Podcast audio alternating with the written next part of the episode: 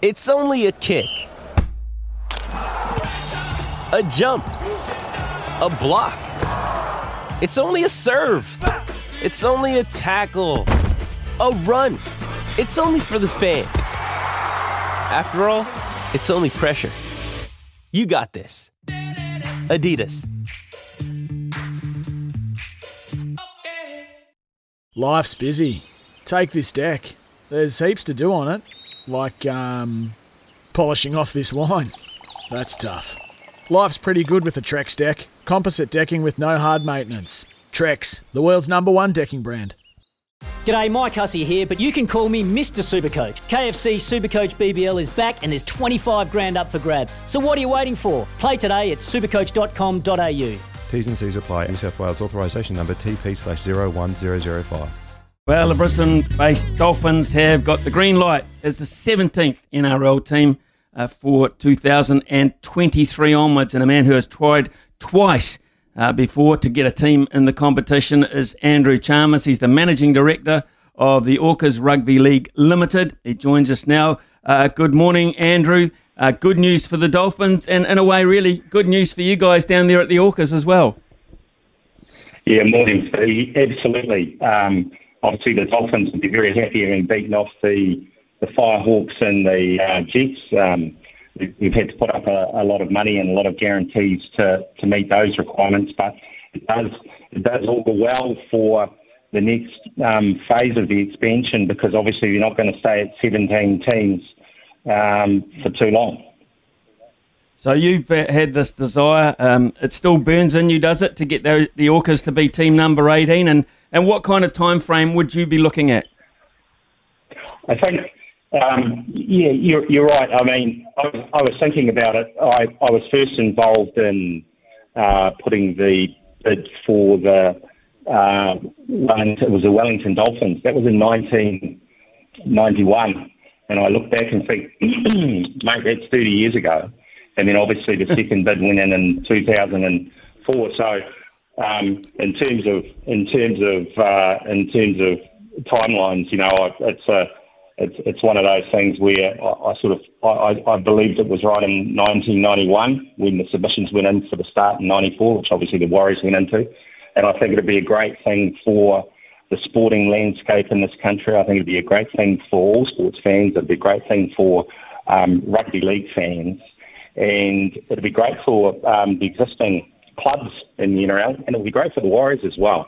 Um, creating that um, local derby, but you've got to be realistic about um, timeframes. And the way the way we see it is this: is that if you look at the TV rights deals, the NRL expanded the existing TV rights deal for Sky and for Fox to expire in the 2027 season, and the Channel 9 deal uh, only runs until the end of next year, 2022. So you'd imagine that they'll bring those all into an alignment. And obviously, what they're doing is, as they've done with this uh, current extension, they've been able to get an uplift in the money uh, that was on offer, which has benefited the NRL and all the other clubs.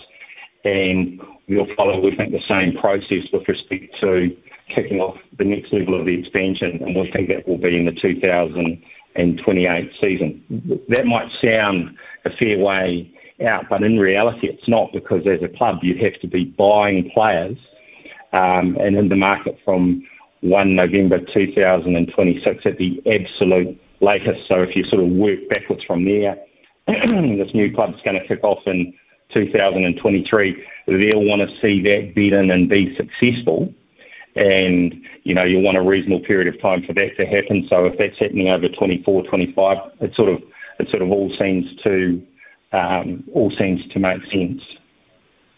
Okay, so um, you've had two cracks at it.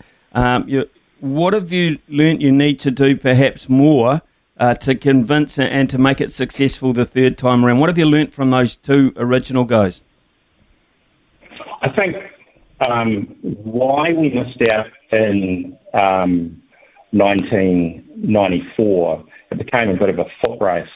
Um, with the other clubs and the the money that was on offer at that time from a sponsorship perspective. I, the, the, the Dolphins had a deal worth a million dollars a year, and those and, and, and at that time was was well above what was on offer, but that wasn't enough because obviously the, the DD Warriors, as they were at that time, got in and they basically had an unlimited checkbook and were able to buy their way to the table. And we, we saw that 2004, and that was in the Ken Arthurson and John Quayle days. 2004, there was question marks over player depth and the value of the media rights. And both of those questions have been well and truly answered. If you look back um, uh, in terms of the value of the media rights, have just continued to go up. Obviously, the digital, digital explosion and revolution has changed sports' view of how to um, monetize and capitalise on on the value of those rights. That's happened right across the sport. The NRL have done it tremendously. The RFL and the UK haven't done it as well as what the NRL have. So you can you can you can see where they um, identify how to create value. In terms of the player depth, um, you look through the, the, the top, the 25 playing roster for each NRL club and Super League club, and look how many Kiwi players are in there. But then have a look below that and have a look at all the development and high performance pathways, and have a look how many Kiwi players are jamming up, looking to come through. So there's no question as to the uh, as to um, the player pool and availability, and and that's a key issue at the moment. One of the uh, challenges, obviously, the Dolphins have as they're coming into a marketplace. Sure, they're cashed up, but the players are already in rosters, and you're going to have to pay and pay big money to be able to get players um, into their club. You're not going to make an immediate uh, dent in terms of expansion of new players, which is one of the things that the Orcas will focus heavily on is the player development pipeline. And let's face it, we're a rugby, rugby league mad country. We like television sports. We we love sport full stop. And um, you know, we'll we'll we'll add even further to that um, elite playing pool. Andrew, we've seen from uh, the America's Cup, for instance, that uh, these bids take a hell of a lot of money. Um, I would imagine it's the same here uh, to put a a feasible bid together is going to take you a lot of money. Uh, are you confident that, that you've got the backing to go ahead from this point onwards? Yeah, look, the, feasibility of it's going to cost at least a million, at least a million bucks um, straight off the top. But in terms of the scale of the capital that you'll need for uh, a club, again, the process that the NRL has just been through gives you a really good benchmark. Um, the Dolphins have had to front with 50 million in bank guarantees, and that's effectively five years of 10 million to cover any operating losses and risk. And then on top of that, they've got at least um, 50 million in cap- capital committed. So when you start looking at it in that scale, that gives you a really good idea as to what the benchmark needs to be. Um, it's it's a it's a it's a business. That's the reality it's a, it's a, it's a business and it's got to be run like that. And the NRL are adopting a very business-like approach to the way in which they're evaluating what they want the competing bids to have to um, reach in terms of how high the bar's been set.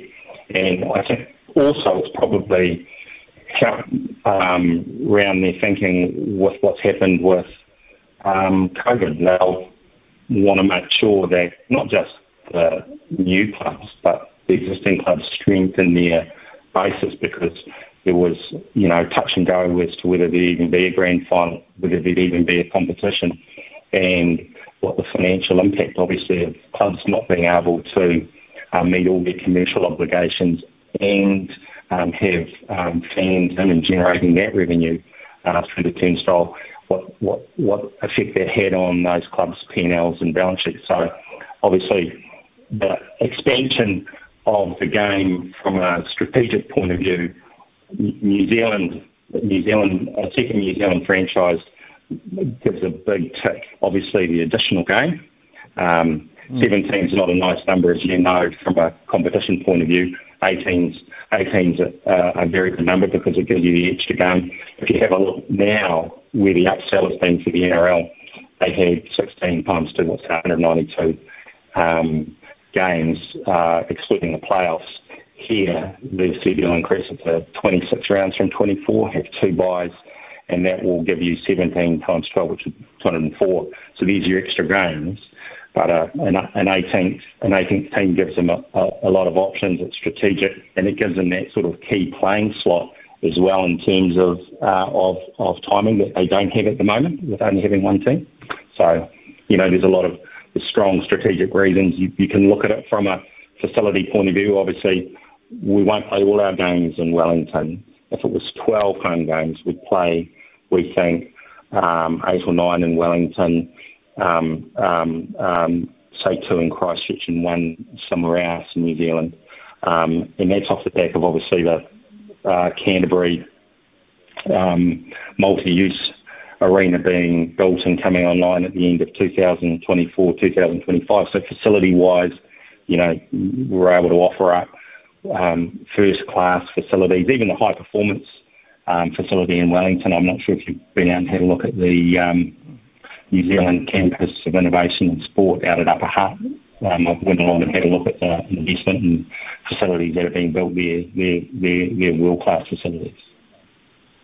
So uh, one of the big things uh, against getting it across the line, Andrew, of course, is uh, whether the NRL believe um, New Zealand can sustain two Kiwi sides, I would imagine. So in a way, uh, that depends a lot on performance. So you really do need the Warriors to be strong during this time to illustrate that there is that depth, there is that support.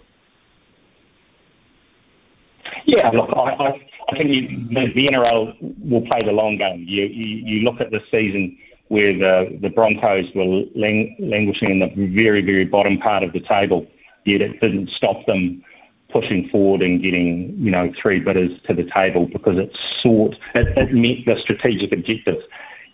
Growing, growing the game is growing the value, uh, growing the uh, commercial revenues, growing the value of all the franchises, and growing the playing base and also growing, growing the eyeballs. New Zealand will definitely tick all of those boxes. Um, and, you know, uh, it, it, becomes a, a, question of, of is the political will there at the NRL level? Well, the NRL have come out and said that uh, second um, uh, New Zealand team makes strategic sense. Andrew Abdo said that earlier this year.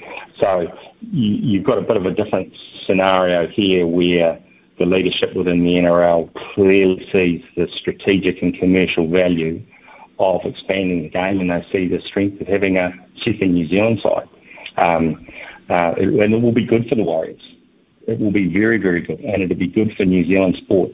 If the Orcas are playing the Warriors, you're going to get packed houses in, in Auckland and in Wellington. That's the reality. Well, Andrew, um, it's been 30 years in the making for you, and it's nice to hear that uh, you have not given up your determination on behalf of a second franchise in the NRL. Thanks, uh, thanks very much for your time this morning, uh, and continue the good work. We look forward to the progress uh, and any news coming out of the camp. Thank you. Thanks, man. Cheers. Yeah, cheers. Andrew Chalmers there. He is the managing director of the Orcas Rugby League Limited, and firmly believing that they can be the 18th team. Yes, the 18th team in the NRL uh, coming up, uh, probably with a start date in the competition around 2028. Seems a long way away. Yes, it does. But uh, there's a lot of things that have to be put in line uh, to convince the NRL that it is feasible